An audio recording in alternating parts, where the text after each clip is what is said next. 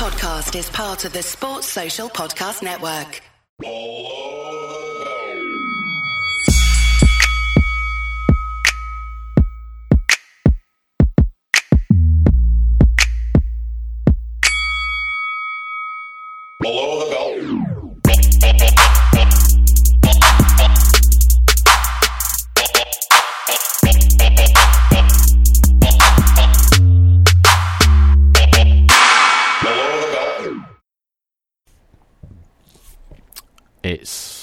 Afternoon. I'm in my dressing gown. You lot can't see that, but Craig can. Uh, here with uh, Craig Scott. We thought do a quick review of Joshua, and I thought as you previewed it with me, Craig, I thought it's only right that you come on and review. Um, but before we start talking about Anthony Joshua, let's just quickly just a couple of we have to comment on Ke- Ken Buchanan and his passing. Obviously, a you know a legend of British boxing. Um, is what's do you have any memories of him? Did you grow up knowing about him? Anything like that? Um, I think I don't know if you can hear. There's a siren in the background there, which is Yep. synonymous with Glasgow suburban life. So apologies. um, yeah, listen, fan- fantastic. You know, probably, probably Scotland's greatest. Um, a lot of people would would give him the nod and, and say he's the greatest boxer that Scotland's produced. My my kind of first introduction to Ken Buchanan was the, the fight with Jim Watt. It's you know it's a Scottish classic, a British boxing classic, and it was in a kind of small hall show in, in a hotel back in the day, and, and then obviously you mm. you see him getting stopped by Roberto Duran, you see him winning against Ismael Laguna. You know he was he was a proper proper fighter back in the day, and I think when you look at his career, you you don't see that trajectory anymore. So he came up, you know, British title, world title, and then he when he was kind of on the way down, he was still fighting for titles again. So he went back and won the British again. He won the European again, and you know those kind of ups and downs. You you don't really tend to see that anymore. So fantastic career. Um, you know, a Scottish boxing legend, and a, and a really troubled, a really troubled guy post post retirement, post boxing.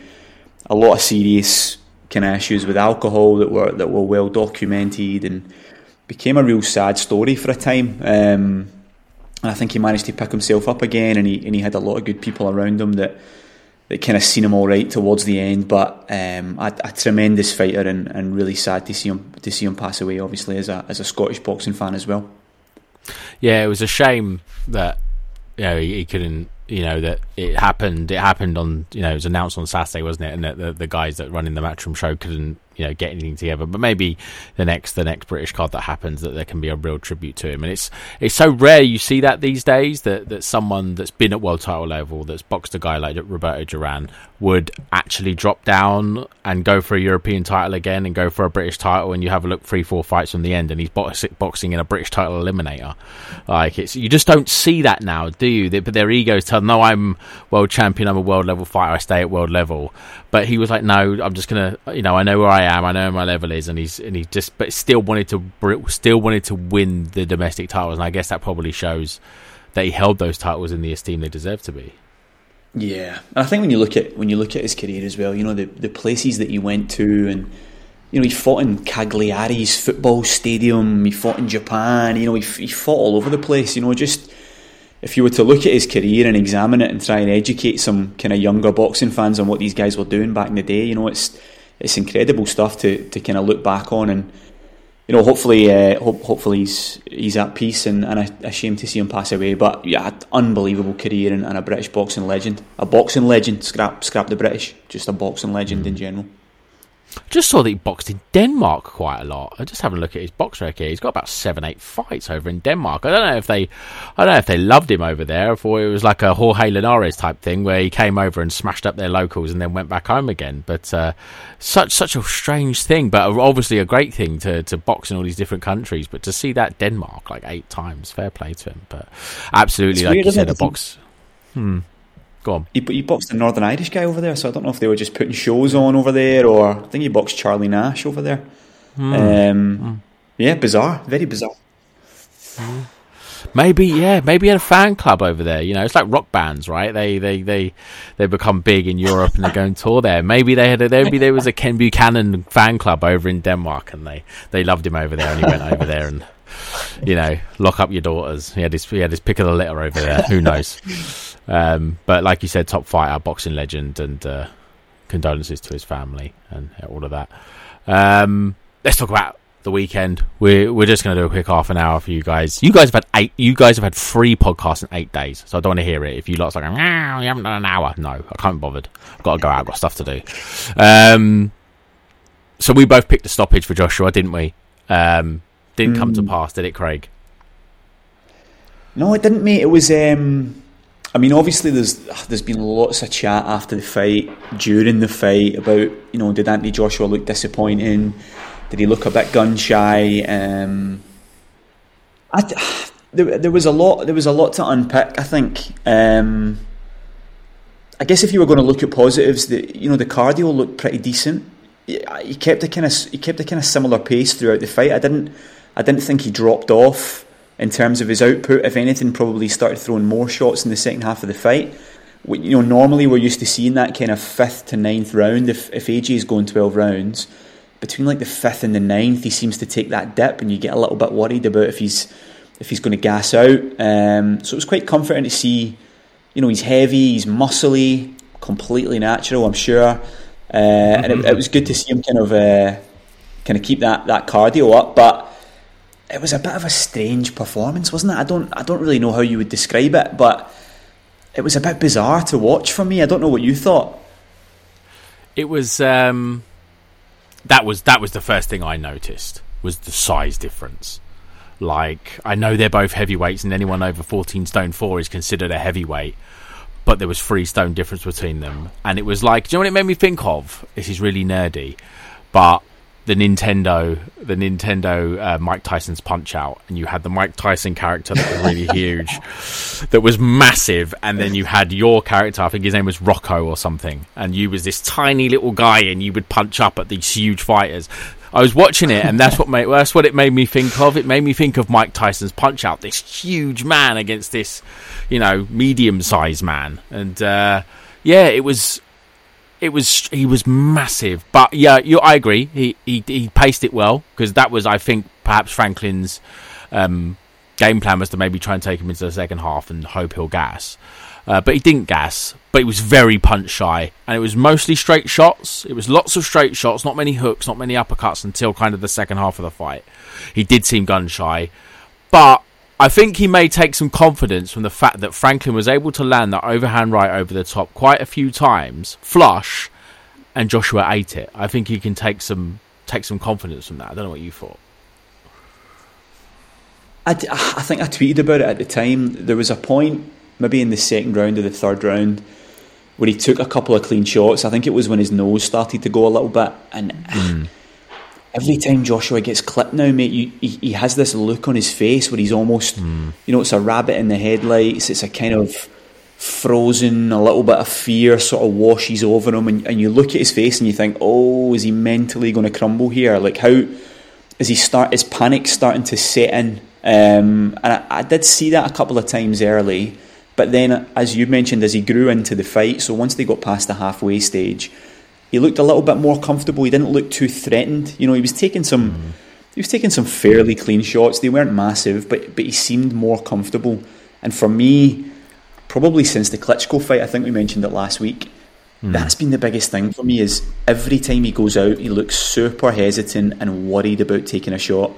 And obviously, you know, hit and don't get hit and all that good cliched boxing advice. But these guys have to be able to to take a shot and for me, for the second half of the fight, was the most comfortable I think he's looked getting hit, and he and he wasn't scared to start throwing back, um, which which was a nice change as well.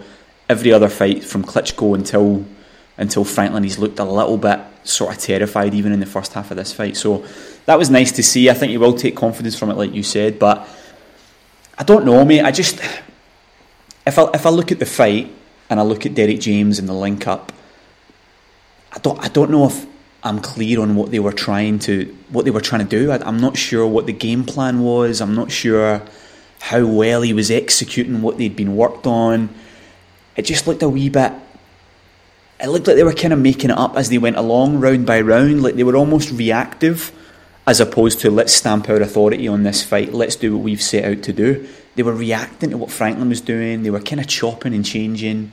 and that's a skill in itself. But I don't know. I, I, I guess I just expected more of a more, more authority and, and more of a a style, like a definitive style in terms of how he was fighting. I don't know if that makes sense. I think you could see that. I think you could see from the corner, from the corner, the the minute minute breaks between rounds when he would sit, you know, when Joshua would sit on the stool. You could see they didn't know each other very well. You could see there wasn't that Mm. he there wasn't an understanding there. There was a bit. I think it might have been after round two, where Derrick James said something and Joshua went what and went open open what like what are you saying?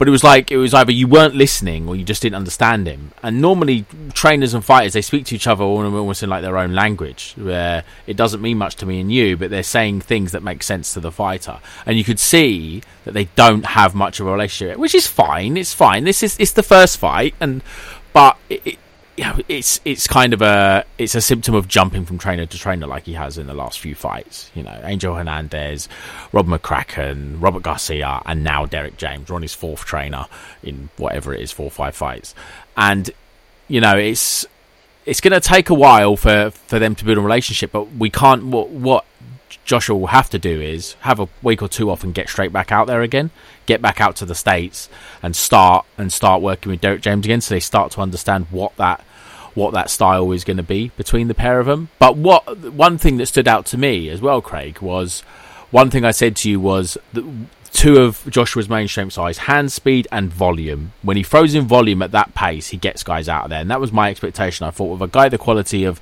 of Franklin, basically not on Joshua's level, that the volume and the speed would mean he'd get him out of there. The volume wasn't there. It was not there at all. That was the concern I for me.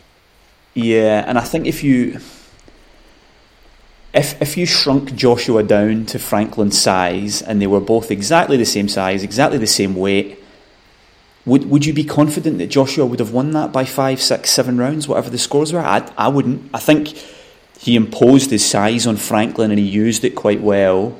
If they were both exactly the same size, I don't know who was who really would, would have been the better man. Do you know what I mean? But that's that's heavyweight boxing. Somebody's bigger, somebody's smaller. You, you have to kind of crack on and deal with that. But I thought there was there was a lot of spoiling in the fight. I, wasn't impressed with the referee. I think was it Marcus McDonnell.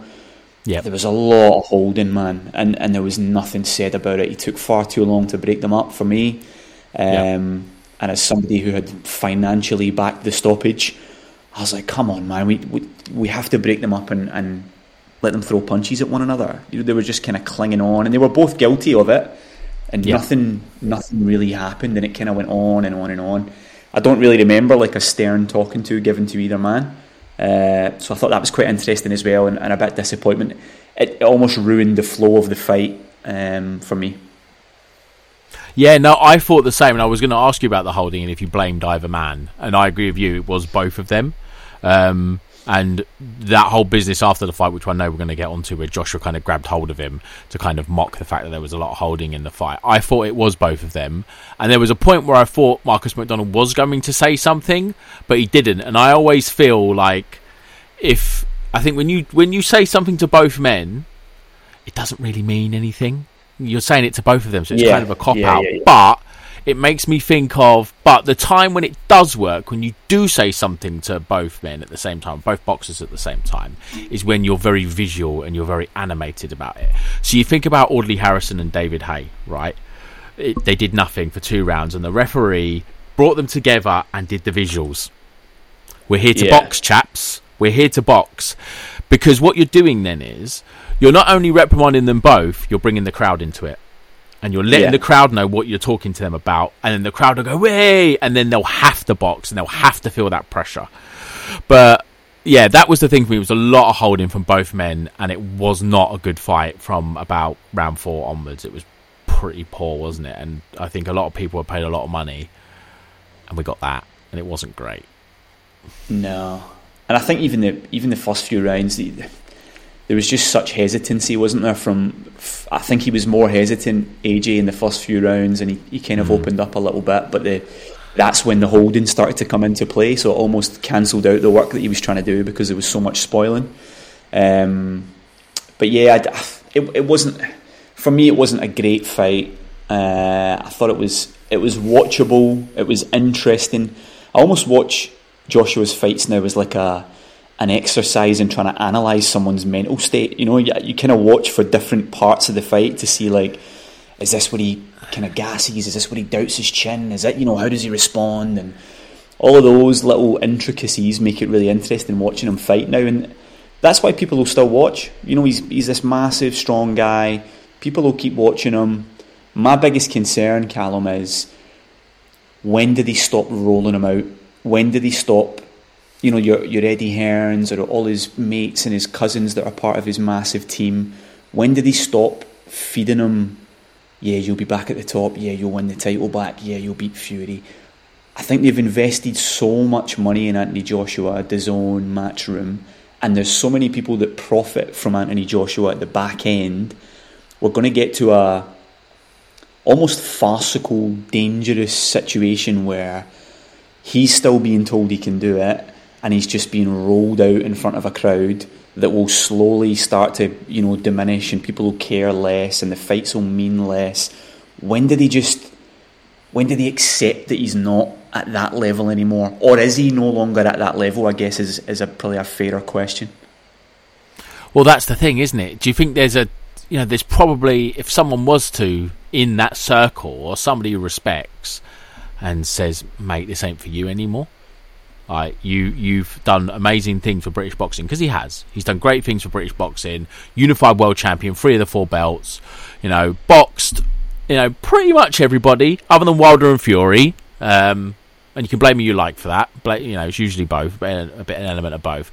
But he's he's tried to box as many people as he can. His record, you look at his record and you look at Tyson Fury's. He's got a better better record of fighters than Tyson Fury has, even though he's not won them all. Um, but if he, if if someone turns around to him in that camp and goes, "This ain't for you no more," or you know you're doing this wrong, this wrong. Not even saying it's not for you anymore. Just saying you're doing this wrong, this wrong, this wrong. You need to do this, do that. Get rid of all these fucking idiots. Go and go to a British trainer. Humble yourself. La la la. Will he just? Are they perhaps worried that he's going to turn around and go? I don't need this. I don't need this. I don't need to do this anymore or or I don't need you to be a part of this journey anymore. And now you're not eating off me, you're eating off my success. And that that's what I think worries me. There's so many people involved in the Anthony Joshua project, and they were there the whole way up. And now that they're starting to slip down again, it's almost as though they're I don't know if, if they're clinging on to the hope that, that one day you'll be at the top of the table again. I just I just don't see it, mate. And I think Saturday, you know, there was there was glimpses of good stuff in there. Derrick James is a is a top top trainer as well. So you know, let's not write him off completely, but I don't think he'll I don't think he'll regain the world heavyweight titles. I think he can be in some really good fights.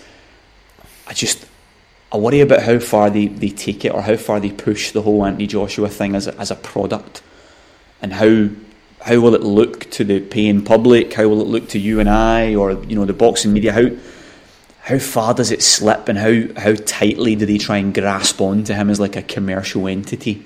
I think it'll be really interesting to see over the next year. Yeah, I, I think the only way he wins a world title again is if one becomes vacant and he gets a gimme he gets an absolute gimme, uh, or, or you know, I think Hrgovic was the was the boogeyman, and then Zhang has showed us that Hrgovic is not the boogeyman at all. And you know, I think perhaps if if that belt was made for a vacant IBF, if that sorry, if that fight was made for a vacant IBF belt, it would have been nailed on. Joshua would win, but it's probably the most winnable, realistic fight out there that that could potentially be for a world title if a lot of the political fuckeries go on with you know Usyk and he's got three belts and all of that, um, then that's the only way I could see him winning something. But no, on on Saturday, I, I thought to myself because he was getting hit with shots off Franklin. I thought to myself, if he got shot off a hit off a shot by Deontay Wilder or even Joe Joyce, he goes. I think he panics yeah. even worse and he goes because he doesn't have yeah. that size difference. He doesn't he doesn't have the, the, the physical the physical advantages that he had over Franklin that he would over a Wilder or over over um, a Tyson Fury. If he boxes one of them or Joe Joyce, he loses and he gets stopped badly. And that I think it'll be Whyte. It's going to be Dillian Whyte next, isn't it? It's going to be Dillian Whyte. Um, he's not going to fight Fury. That just felt like noise. He's going to fight Whyte, and I think that's absolutely fine because Dillian Whyte shot to bits, isn't he?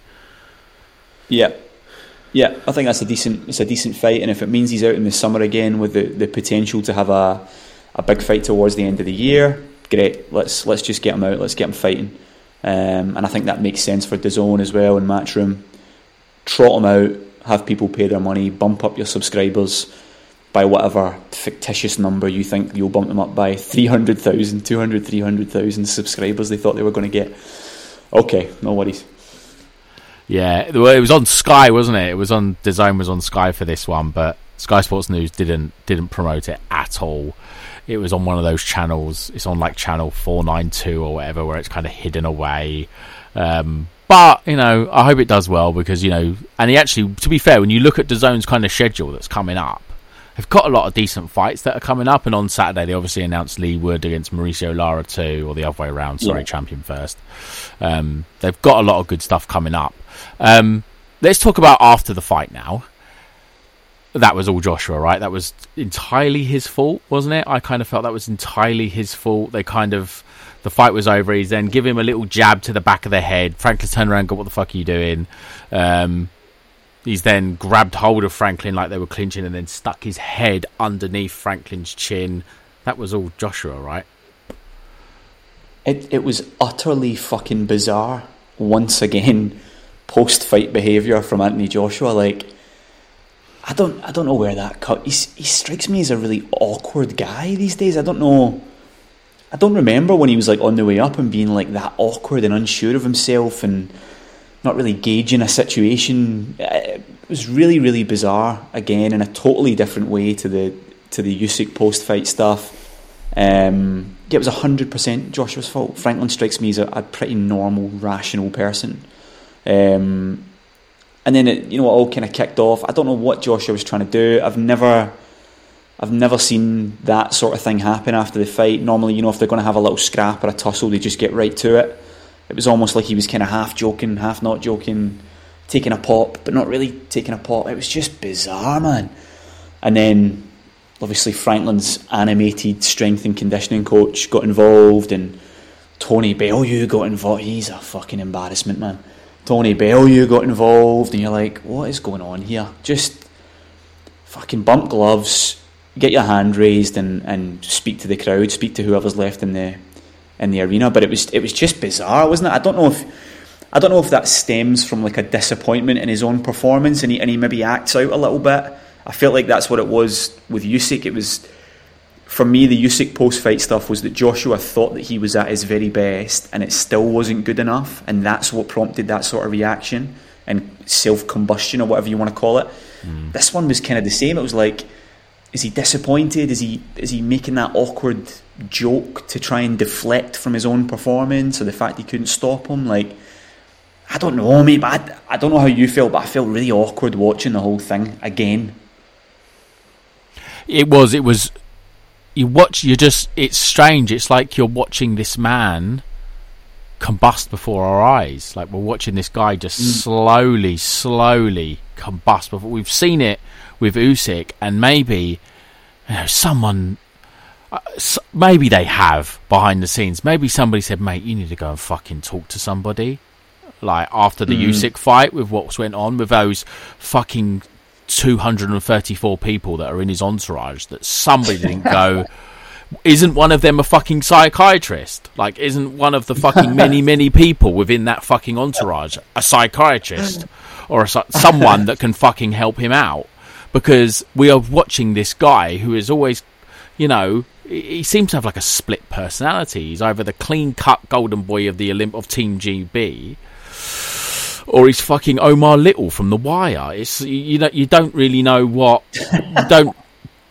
He doesn't know, and that's always been my thing. He, you don't know who you are, and he needs someone to fucking talk to Yeah. and someone to fucking help him.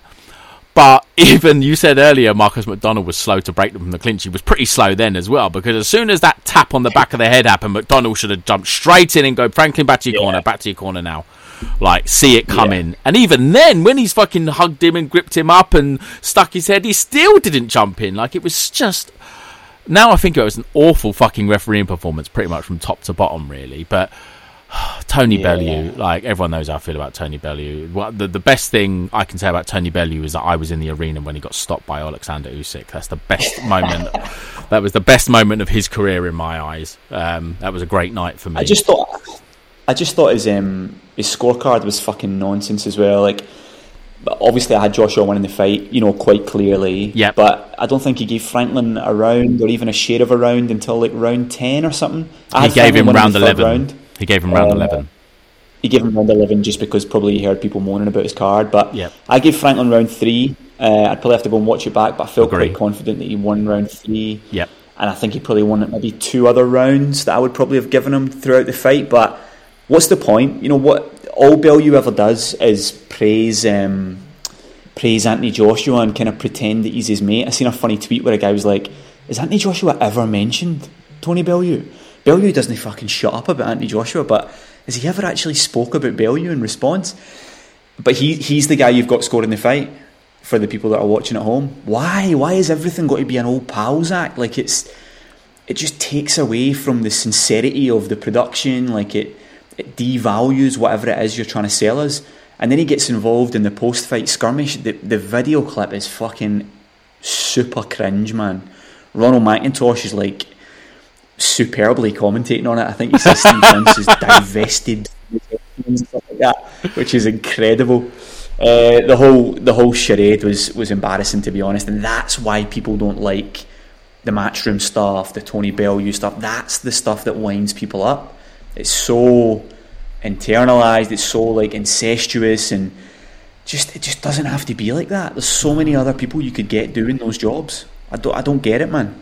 they could get the best thing about HBO, right? And HBO towards the end was bad because they started to get really kind of anti PBC and it got really weird. But the worst version of HBO is better than DAZN. Like even at their very worst, it's better than DAZN because you've got fucking Jim Lampley there, um, and you've got you've got a former judge doing the scores. You've got get. We've had you know. Don't get Ian John Lewis fuck's sake, but get someone, Wayne Alexander. Wayne Alexander's a qualified judge. Get Wayne Alexander to do it. Like, get someone that's a qualified judge or an American judge that used to be a judge and get them over and score the fights because they actually know what scoring t- criteria is. They actually know how to score a fight. Get one of them Yeah. over to score the fights, not Tony Bellew, who doesn't know how to score a fight, can't score a fight. He clearly can't because he's always scoring fucking even rounds, or he's scoring for his fucking mates.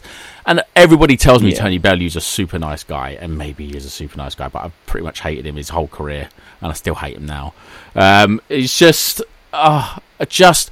But the thing with that clip was he's nowhere near the incident. He's actually the opposite side of the ring. You see him come across from one post to the other to get involved when it had nothing to do with him. He was there in, as a media broadcaster, and he felt the need, despite the fact that Matchroom are known for spending a lot of money on security. Their security is excellent. You don't see it kick off much at a Matchroom show because their security is very good. No. Tony, it didn't need you, mate. You didn't need to be there. Um, but I don't know. It I was you're right, whole- embarrassing. Yeah. The whole uh, he posted after it, didn't he? Something about he tweeted something about loyalty or something like that. And I'm like, the very fact that you felt the need to tweet that should be a wake up call to Eddie Hearn and DAZN and whoever. The fact that you've come out and tweeted that you're doing that out of loyalty to Anthony Joshua, why are you scoring the fucking fight then?